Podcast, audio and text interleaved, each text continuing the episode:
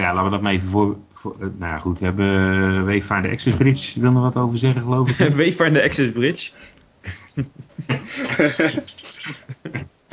Ja, dat gaan wij toch doen? Wavefinder Access Bridge. Ik vond het wel origineel.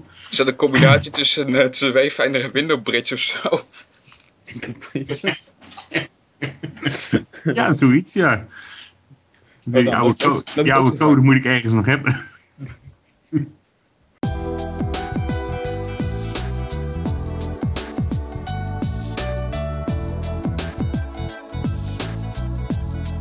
Goeiedag luisteraars, dit is Blindelings podcast aflevering nummer 16. Het heeft eventjes geduurd, maar een voordeel daarvan is dat de stapel van nieuwsitems en weetjes en dingetjes weer oploopt.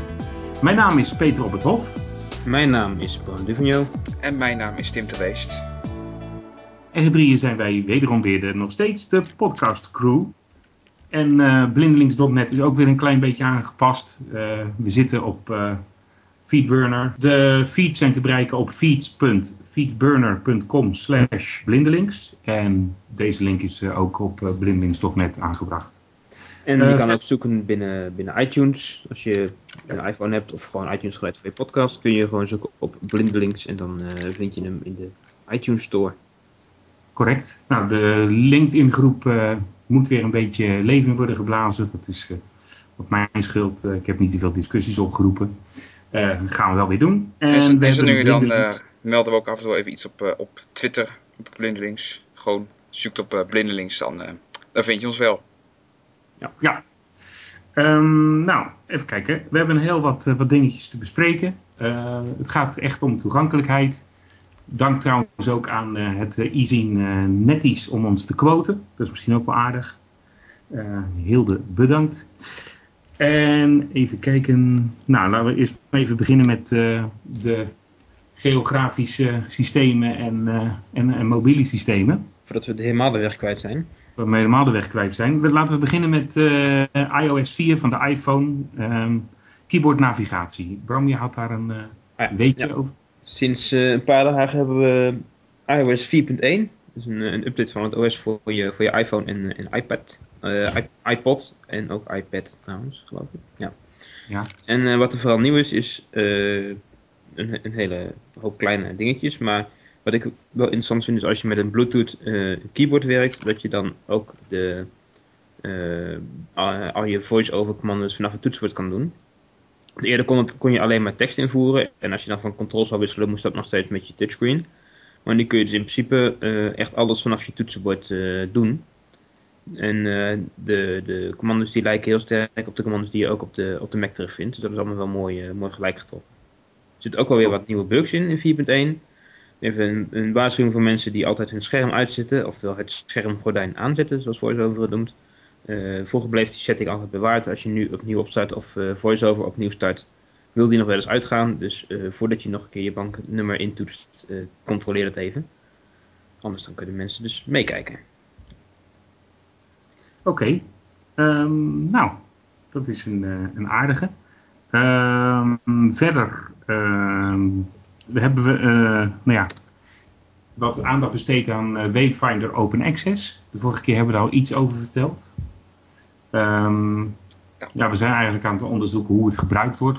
Of er nu al bedrijven zijn die open source, de open source versie gaan hosten. Ja, het is eigenlijk zo dat Wavefinder Access is ermee gestopt. Dus het is een navigatie-app voor Symbian en toestellen. En die hebben dus eigenlijk gewoon een hele code geopensourced. Mm-hmm. En die staan nu dus gewoon online. Dus iedereen die er wat leuks mee zou willen doen, die kan hem ophalen. Ja, en wat dan ook wel... Ja. Ook zeggen, het is... nu ook zo dat iedereen die zelf al een Wavefinder Access licentie had, die kan een verzoek in doen voor een refund. Dat je wat geld kan terugkrijgen. Ik geloof dat het zo rond de €300 komt te liggen. Ja. Oké. Mijn hoofd. Nee. Ja. Dat formulier kun je gewoon vinden op de Wavefinder Access. Die staat gewoon op de site, dus allemaal makkelijker te vinden. Mm-hmm. En wat ik nog van zeg, ze houden de service nog online tot maart volgend jaar. Ja, april is het ondertussen zelfs alweer geworden, geloof ik. Oké, april. Nou ja, ergens volgend jaar. Dus tot die tijd is het ook nog, is het product nog gewoon te gebruiken. En ik geloof dat tot die tijd ook nog je dat formulier voor de refund kan invullen. Oké. Nou, ja. Ik hoop dat daar toch wel wat gevolg aan wordt gegeven. We hebben een voetgangersapplicatie in Google Maps zitten. Ja, nou, er zat al natuurlijk al langer in de website Google Maps. Dan kon je al voetgangerroutes opvragen. Maar hij is nu ook toegevoegd aan Google Maps voor Android. Dus mensen die een Android-telefoon hebben, die kunnen hem ook gebruiken in combinatie met GPS. Wat natuurlijk via de website niet kan. En hij zit, voor zover ik gezien heb, nog niet in mijn iPhone Google Maps. Ik had toch een beetje op gehoopt misschien dat hij met 4.1 meegekomen was, maar zo te zien niet. Dus blijkbaar moeten we nog op wachten. En als het gewoon gelijk getrokken is met de features op de website, dan is die voetgangersnavigatie ook wel in Nederland beschikbaar. Dus mochten er mensen zijn die daarmee gespeeld hebben, en vooral of het blindvriendelijk is en of het werkt, ja, laat het maar weten. Ja, nou, nog van een aantal dingen, dat klonk op zich wel interessant. Want als je een afslag moet nemen, dat je ook gewoon een keer trilt en zo. Ja, nou, dat doet Mobile Geo natuurlijk ook, maar er zit dan ook wel weer een prijskaartje aan. Ja, en dat Geostar heb je dan ook toch nog? Of is dat... Je bedoelt denk ik Mobile Geo, of niet? Is dat Mobile Geo? Dat is die voor Windows Mobile, ja. Ja, oké. Want dat schiet mij ineens te binnen. Het is wel zo dat je met TalkBack kunt natuurlijk wel alles uitlezen. Zeg maar, dat is de voice-over voor Android, zou ik maar zeggen. Weet je toevallig, Bram, of... onze grote vriend T.V. Raman, onze blinde programmeur bij Google, daar nog aandacht aan heeft besteed. T.V. Raman? Ja? Our Indian friend. Ik weet niet waar die vandaan komt, maar het klinkt als een of andere Indiër altijd. Ja. Hey, ik zag hem laatst wel iets tweeten over dat walking directions in Google Maps. Ja. Maar hij schreef iets van, ja, this is only the beginning. Dus ik ben heel benieuwd wat hij daarmee bedoelt. Maar ja. Ik zou zeggen, blijf het gewoon volgen. Ja, nou, ik was toch even benieuwd, want hij heeft zo'n YouTube-channel waar je dan op kan... Ja, je kan beter zijn blog bijhouden. Beter zijn blog bijhouden, oké. Ik vroeg hem laatst via Twitter van, waar moeten we de updates checken van Android Accessibility? Nou, je kan beter de blog volgen dan het YouTube-channel. Dus, kan ik me ook niet te voorstellen. Ja. Ja, we vliegen er als een gek doorheen, dames en heren. De Java Accessibility Client is een project van een aantal mensen uit Amerika. Heeft 7 maanden stilgelegen, nou is iemand weer begonnen. En ik had eigenlijk gehoopt dat het iets nieuws zou opleveren. Alleen als ik naar de SourceForge projectpagina ga, dan zie ik bitter weinig. De Java Accessibility Client houdt in dat je een client hebt, maar op de server heb je dan iets wat naar die client gestuurd wordt, zodat je dus meerdere Java-platformen accessibility informatie kan laten sturen. In het verleden is daar door Peter Korn van Sun Microsystems heel enthousiast op gereageerd. Ik heb even teruggebladerd in de archieven, maar ja, doordat Sun de Oracle is overgenomen, is dat allemaal krakend tot stilstand gekomen begin dit jaar. En Peter Korn was toch al langer weg, geloof ik? Of niet? Nou, hij is nog wel, tenminste als ik zijn LinkedIn bekijk, en ik ben al gejoind met hem vanaf 2007. En ik ken hem persoonlijk. Dus is het allemaal weer een beetje aan het opkomen, geloof ik. De Oracle had natuurlijk wel ook een eigen accessibility programma. Mm-hmm. Maar dat was veel minder omvattend dan, dan wat Sun deed. Maar het probleem is namelijk ook dat het niet per se om accessibility gaat. Maar gewoon Java nam dat gewoon erin mee. Zeg maar de Java Club, de community. En ik merk dat nu echt... Heel veel mensen hebben ook gewoon Java zoals Sun die verspreid in de band gedaan. Oracle heeft een variant en Oracle heeft ook IBM aangeklaagd. Van je blijft met je klauwen van Java af. Nou, die Oracle dus nu heeft, is natuurlijk gewoon niet van Sun, want die hebben ze overgekocht. Maar Oracle heeft inderdaad onder andere Google aangeklaagd. Vanwege hun eigen Java min of meer compatible bijna compatible Java implementatie in Android. En dat vinden ze nou niet zo cool. Nee, maar ik bedoel, het is wel zo dat het niet van Oracle is. Maar ik bedoel, als ik me goed herinner, zijn een aantal tools van Oracle, toen Sundel bestond, ook gewoon helemaal en heel veel JRE, dus Java Runtime Environment frameworks, die zitten gewoon niet in Oracle. Dat durf ik niet te zeggen. Ik weet alleen dat Oracle nu dus Google aanklaagt voor een bijna compatible Java die ze zelf geschreven hebben. Ja. En ja, ik denk dat een eerste stap is om de interesse in de Java zoals die er van Oracle nu ligt, dus vroeger van Sun. Voor sommige mensen die ook soort dingen doen wat enger gaat worden. Ja, nou, hetzelfde aan de hand, hetzelfde waarom die Java Access Client zo interessant is, is natuurlijk ook omdat je toegang krijgt tot Linux repositories. En daar bedoel ik eigenlijk meer zeg maar de datalaag, die dus de presentatielaag aanstuurt. Met name GNOME natuurlijk. OpenSolaris had daar best wel een aardige oplossing voor. En doordat het in OpenSolaris werkte, kon het dan gepoord worden naar de standaard Linux kernels.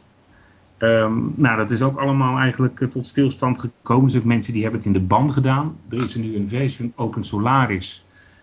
Die is losgekoppeld van Oracle. Dus die Oracle geeft een vrije versie uit, maar die loopt gewoon achter. Daar gaan ze ook mee stoppen, hè? Daar gaan ze ook mee. Ja, daar zijn verschillende verhalen over. Nou, want, wat ik zeg is dat de board of, weet ik hoe ze het genoemd hebben, in ieder geval het bestuurlijke deel van het OpenSolaris project, dus de schakel tussen de community en Oracle, eigenlijk dat die dus ook zijn opgestapt en dat Oracle dus ook nu officieel de stekker heeft uitgetrokken. En dat er nu een nieuw project is, wat gewoon een complete fork is van het hele OpenSolaris verhaal, met een oud ontwikkelaar, die dat allemaal weer aan het vlot trekken is. Dus het is een nieuwe naam die ik echt niet op mijn hoofd weet. In principe voor het grootste deel dezelfde codebase. En een aantal componenten die erin zaten, die kwamen dus van Sun, dus nu van Oracle. Die zijn niet open source en daar gaan geloof ik vervangende componenten voor komen. Die worden gezocht of die worden gebouwd. Zodat ze weer een volledig open OS hebben op basis van die OpenSolaris kern. Het is natuurlijk maar de vraag in hoeverre dat 100% hetzelfde blijft met de accessibility ondersteuning en wat er allemaal in zat. Ja, want het was namelijk heel leuk dat je, als je een beetje fatsoenlijk, noem maar een beetje leuke bleed, oude bleed op de kop kon tikken. Dan kon je gewoon met ZFS stoeien en je kon eigenlijk oefenen. Voor als je gewoon in een werksituatie terecht kwam, dat je gewoon het nodig had. En je kon natuurlijk gewoon op je PC draaien tegenwoordig. Ja, OpenSolaris 11, echt, ik heb er met veel genoegen mee gerommeld eigenlijk. Wat wel heel jammer is, als je bijvoorbeeld kijkt naar een Ubuntu, als daar de geschiedenis een beetje van bekijken, dan ging het nogal op en af. Met accessibility, zeker in de installer en daarna. Dus, dat was bijvoorbeeld een tijd zoals je de installer met accessibility optie koos, dan werd er een optie aangezet waardoor je hele geluidsbeheer anders ging dan normaal gesproken. Ja, anders beter op elkaar werken. Ja, nou dan werkte het dus. Maar zodra je dus een al geïnstalleerd systeem had en je maakte daar later een gebruiker op aan voor wie je accessibility aan ging zetten, nou, dan waren die soundfixes er dus niet. En begon je eSpeak synthesizer zo te hakkelen dat je er gewoon niks meer van kon maken. En ja, ook de installer zelf die ging nogal op en af qua toegankelijkheid. Ik weet ook eerlijk gezegd niet precies hoe dat in de allerlaatste Ubuntu 10.04 is. Die heb ik nog niet officieel vanaf een cd'tje geïnstalleerd. Maar daar zit nogal wat wisseling in. Bij OpenSolaris zag je duidelijk wel een stijgende lijn. Het is op een gegeven moment heeft Willy Walker daar werk van gemaakt. Dat zat natuurlijk ook bij Sun. En die heeft gewoon in samenwerking met de developers daar elkaar in de installatie gestopt. En wat extra opties om dat bij je boot aan te kunnen zetten. En dat werkt op zich best aardig. En sinds dat het erin zat, heeft het gewoon gewerkt. Ja. Dat vond ik iets meer... dat kwam iets meer op mij over als dat men daar ook echt aandacht voor had. En bij Ubuntu was het zo van, shit, nu hebben we accessibility weer gesloopt. Laat maar. Ja, dat is een beetje het idee dat ze wel een product maken, maar dat accessibility daar weer een beetje tegenaan wordt gebouwd in plaats dat het echt in samenspraak met ik kreeg echt het gevoel dat het accessibility team maar achter de andere ontwikkelaars aan moest rennen van, vergeten jullie accessibility niet, het moet er nog even iets in. Dat gebeurt natuurlijk vaker, hè? Met Red Hat en SUSE is dat ook zo. Dat weet ik niet. Daar heb ik niet zo heel veel mee gewerkt de laatste tijd. Zeker niet op de desktop. Mm-hmm. Ja, aan de serverkant speelt accessibility natuurlijk een veel mindere rol, omdat je gewoon met een SSH-verbinding volledig access hebt. Consoles. Nou, ik moet wel zeggen, ja, maar er zijn wel steeds meer grafische tools, met name als je met NetApp en zo snel wil werken, dus met storage-omgevingen en vooral met virtuele omgevingen. Dan merk je toch wel dat ze toch steeds meer grafische dingen gaan aanpakken. Omdat het makkelijker is. Hè? Je kan hele configuraties verslepen en dat soort dingen. Maar dat wordt dan gelukkig ook wel steeds meer web-based. Ja, dat klopt. Wij gebruiken veel NetApp. En Eva's die gaan er allemaal een beetje uit. Dat is ook nog steeds ook met een SSH-client te bedienen. Dus het blijft wel steeds een commandlijn. Alleen je moet zo verschrikkelijk veel parameters weten. Mm-hmm. Dus, maar voor sommige dingen is dat een grafische tool is gewoon veel makkelijker. Ja, ook zeker als je gewoon bijvoorbeeld met wat grotere systemen, als je gewoon een groot virtualisatiecluster hebt om snel overzicht te krijgen wat je allemaal hebt en zo. Of een complexe netwerkinstelling. Je hebt hele mooie grafische tools tegenwoordig om bijvoorbeeld een pakketje door je firewall virtueel te laten lopen en dan kijken waar het naartoe gaat en zo. Dat is gewoon voor de gemiddelde mensen grafisch makkelijk. Hè? Of het dan voor ons toegankelijk is, dat is natuurlijk weer even een tweede. Maar... Mm-hmm. Oké, nou ja, tot zover weer de spin-off van de Java Accessibility Client. Zo gaat het elke keer en ik vind het allemaal wel best. Zal ik ook nooit veranderen waarschijnlijk. Nee, ja, ook al willen luisteraars dat. Nou, je weet niet hoe makkelijk je dan weer... Oh ja, zo zat het. En ja. Dan kom je met ideeën. Dus wat dat betreft... zo kom je nog goed, JAWS... Daarom. Ja, JAWS 12 beta. Ja, beta. Nou, Bram, dat is een nieuw in Research It. Ja, inderdaad, dat kun je beter zeggen. Dat is een nieuw in JAWS 12, wat is een nieuw in Research It. Ik vind het een beetje jammer dat een beetje de boventoon gaat voeren. Aan de andere kant hadden Bram en ik weet niet of jij erover denkt Tim, maar hadden wij de indruk dat er veel meer bugfixes in zitten dan in de lijst staan.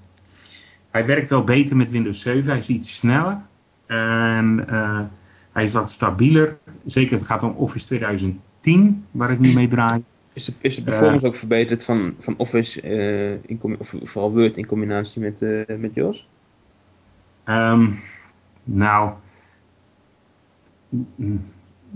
Ik vind het moeilijk te beoordelen, omdat die ribbon is wel sneller. Maar dat was in de laatste update van 11 ook al verbeterd. Ja, en ze hebben nu ook een nieuwe mode ingebouwd, zodat je snel bij die ribbon...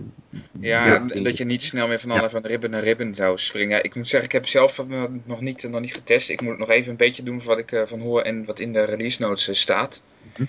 Om nog even terug te komen op dat de research... ik vraag me inderdaad een klein beetje af van of dat überhaupt voor industrie er thuis hoort. Nou, ik vind dus van niet. Nee, daar ben ik eigenlijk ook. Maak er maar gewoon een aparte tool van, want... Het wordt hier niet kleiner op inderdaad. Daar hadden Bram en ik ook al een discussie over hoe groot gaat het allemaal nog worden. En als je al die dingen in de core gaat stoppen? Ja, ik weet niet of hij core laat.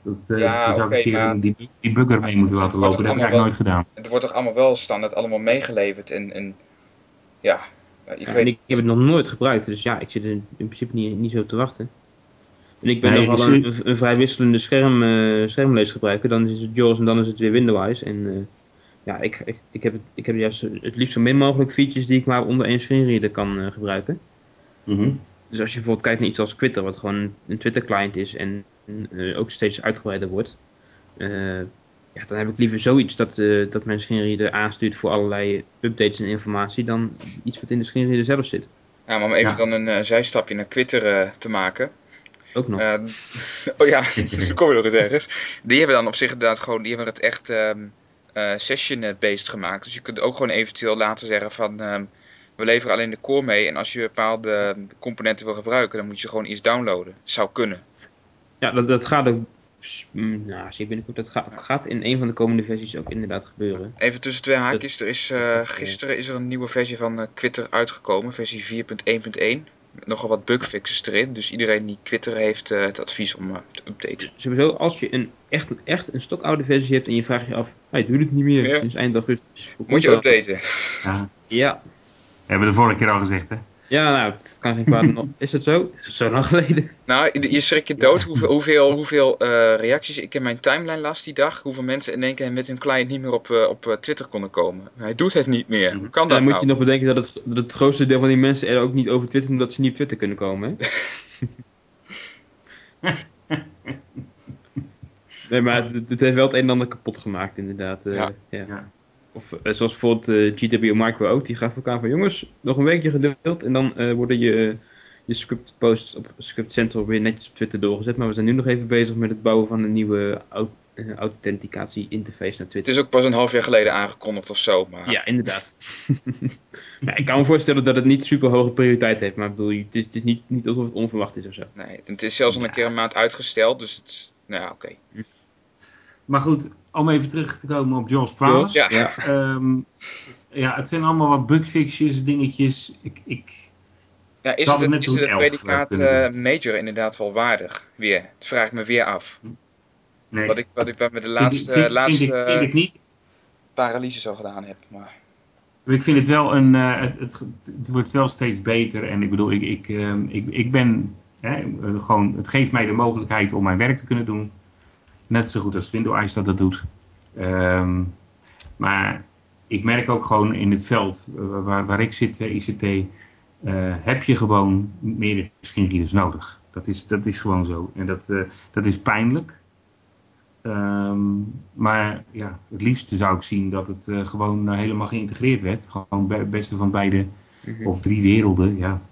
En dat dan open source? Nee, je kan niet anders. Ja. Nee, nou, dat komt er misschien nog wel een keer van.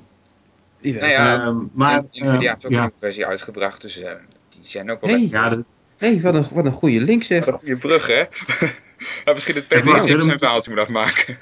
Ja. Nou ja, goed. Het JAWS 12 heb ik niet zoveel over te vertellen.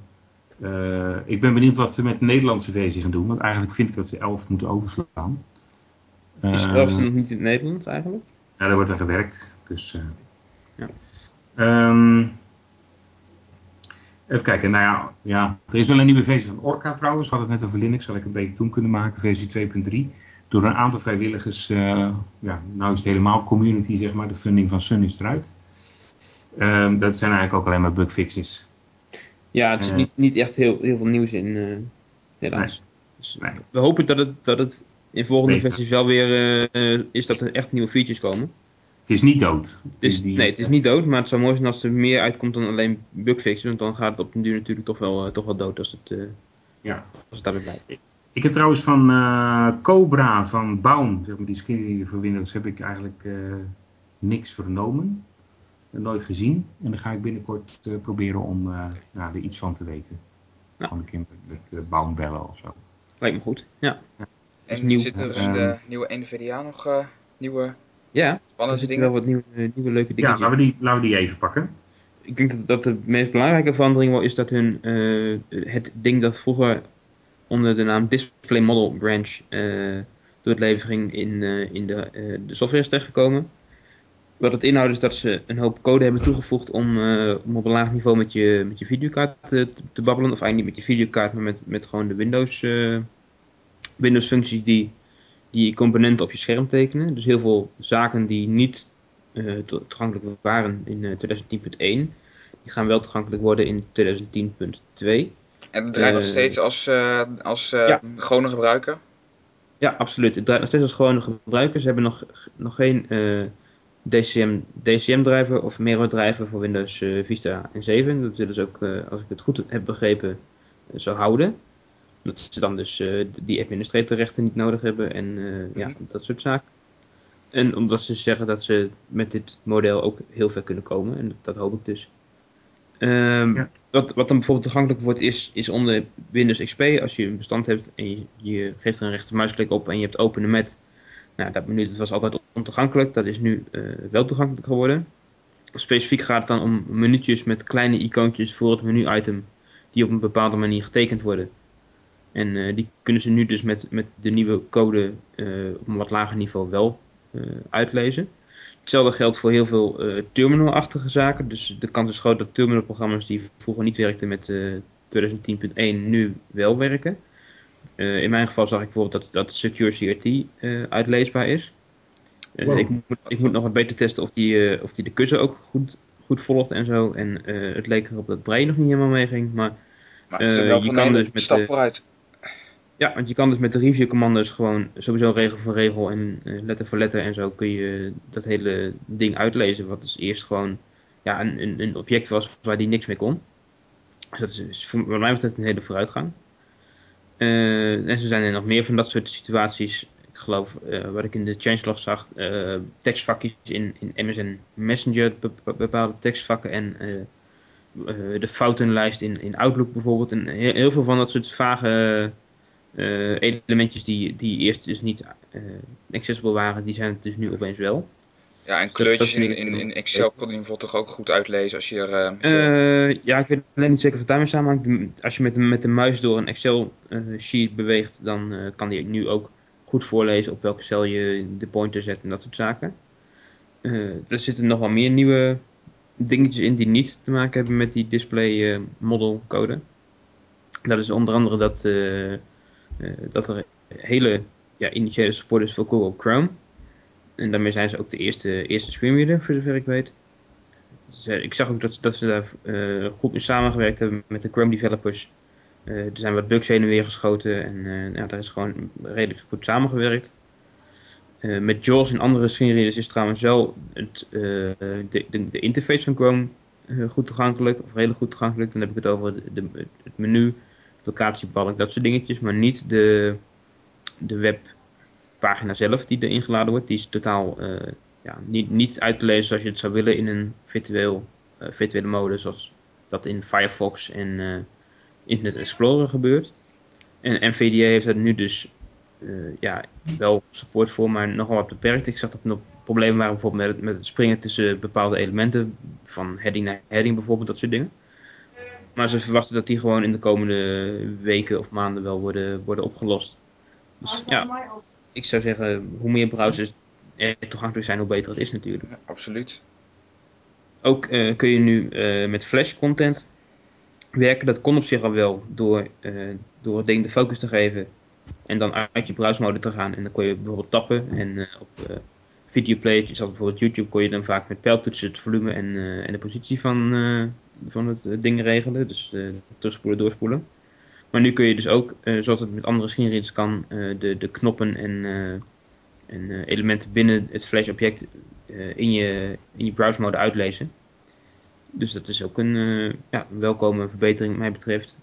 Verder hebben ze nog verbeterde support voor een aantal programmeeromgevingen.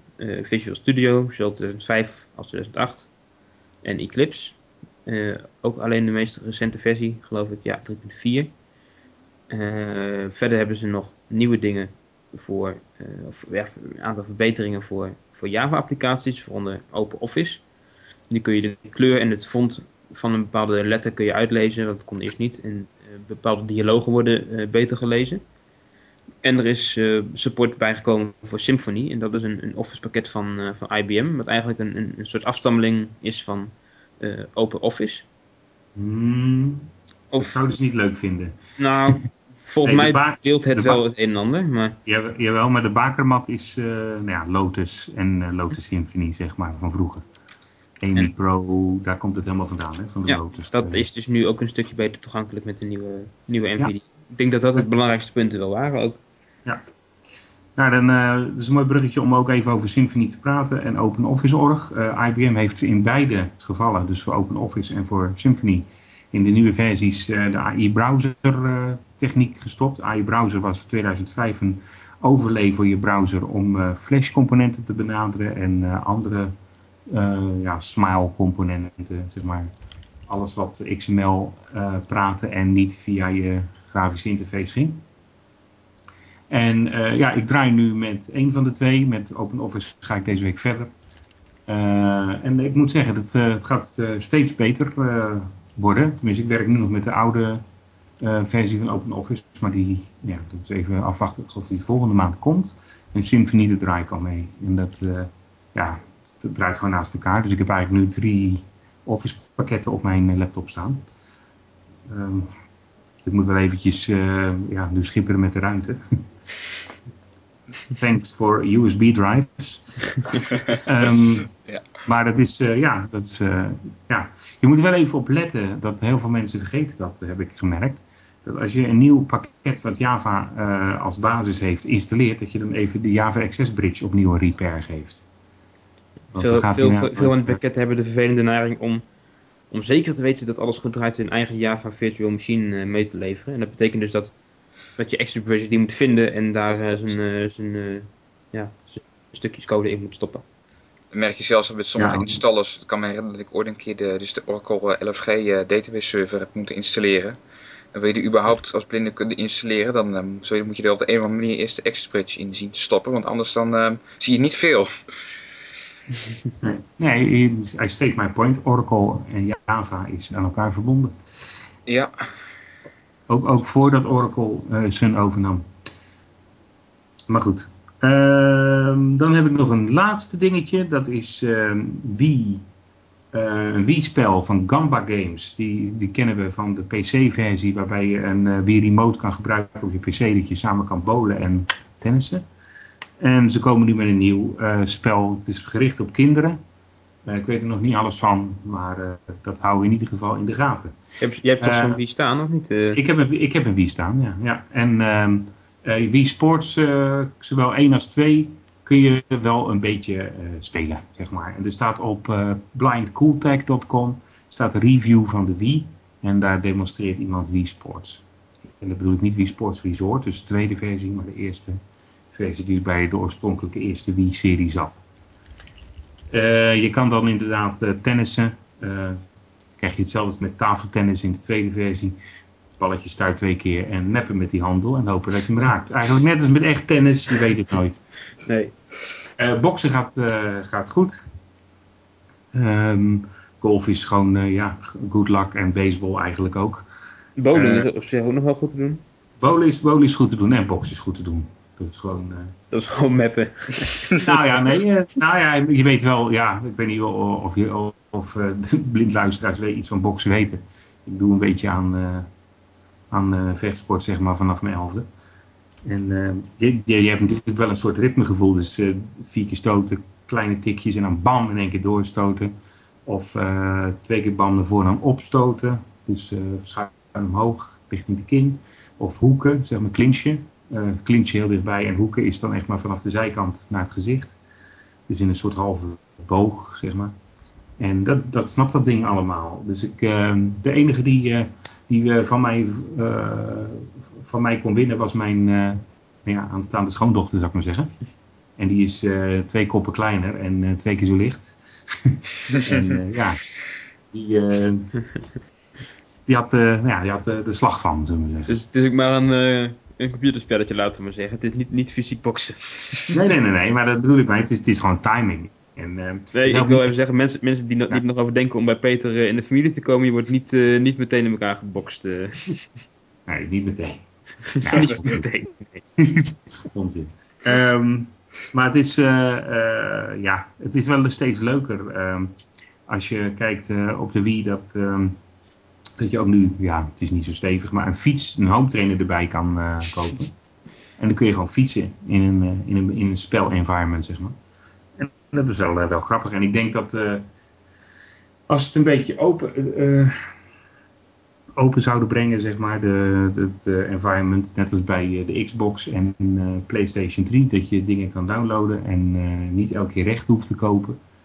Tenminste, een kleine fee. Dan zouden er veel meer blind games die we nu voor de PC kennen, gewoon voor de Wii geport kunnen worden.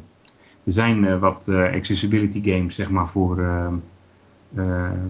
Windows. Onder andere die Liam, hoe heet die voor je? Irving. Gemaakt heeft. Nou goed, dat is Java. Dat denk ik met redelijk weinig moeite om te porten. Dus geen idee. Ik heb nog nooit iets voor de Wii gedaan. Maar het is natuurlijk wel kijk, die groep is nog zo klein. Op de PC, dus het is natuurlijk wel een hele kleine doelgroep waar je iets voor gaat maken. Maar als je daar vanaf het begin rekening mee houdt, dan moet dat wel kunnen, denk ik. Ja, nou ja, goed, de Wii kan ook Linux draaien, dus er zit gewoon een IBM-chipset in. Maar is dat officieel? Want bij PlayStation 3 was dat ook zo mooi. Dat was eerst een officiële optie die er op een gegeven moment door Sony in een kleine update maar eventjes werd uitgesloopt. Ja, dat is inderdaad bij de Wii ook. Alleen je kan de... laat ik er maar niet verder op doorgaan. Maar dat is...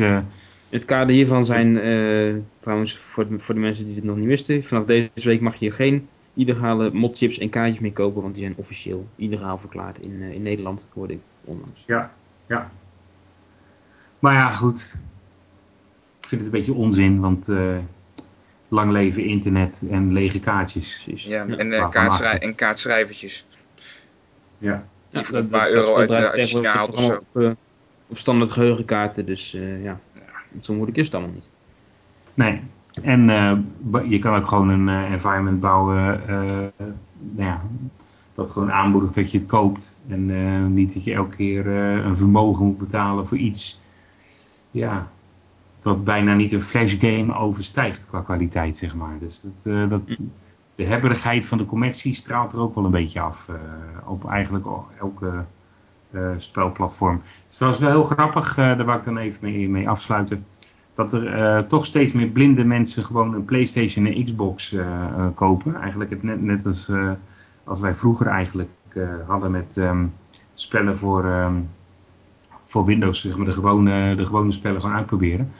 De one-to-one combat versies, zoals Mortal Kombat en zo, die zijn gewoon allemaal speelbaar, want je moet gewoon combinaties van toetsen onthouden. En dat geldt voor de spelconsoles ook. Daar staat trouwens ook voor Blind Cool Tech ook wat leuke dingen in. Ook iemand die een real strategy-based spel speelt zoals Lord of the Rings, Battle for Middle-earth. Ik had echt zoiets van, ik zou niet denken dat dat toegankelijk is. Nee. Maar die jongen die heeft heel die interface uit zijn hoofd geleerd. Want het zijn klikjes en dan moet je op tijd stoppen en dingen veranderen. En het is te doen. Maar is dat een PlayStation-spel of een Wii-spel? Het is een PlayStation en een Xbox spel. Okay. Ja, en voor de PC is die ook. Alleen dan moet je de interface met de muis bedienen. Nou, dat wordt dan weer even wat lastiger. Vaak wel leuk is van die Xbox spellen. Wat je steeds meer ziet is dat ze echt vanaf één codebase ontwikkeld worden voor PC en Xbox. Waardoor je vaak die Xbox controllers gewoon aan je PC kan hangen. Dat zijn gewoon USB apparaatjes. Ja. En dan alsnog die interface kan bedienen. Maar dat geldt natuurlijk niet voor alle spellen. Nee, maar wel heel veel. Dat is inderdaad wel waar wat je zegt. Dat is een goeie. Ja, het geldt zoals trouwens voor een Wii-controller. Hè? Die kun je ook aan je PC hangen. Maar ja, moet je wel Bluetooth goed... Ja. Oké. Ik bedank iedereen voor het luisteren. Het was weer aangenaam om weer een aflevering hier aan toe te voegen. We hebben al onze contactgegevens eigenlijk een beetje verteld, maar goed... check Blindelings.net, zou ik zeggen. Ja. Staan ze allemaal op. Ja, daarom. Dus ik bedank iedereen voor het luisteren en tot de volgende keer. Goed, tot de volgende keer.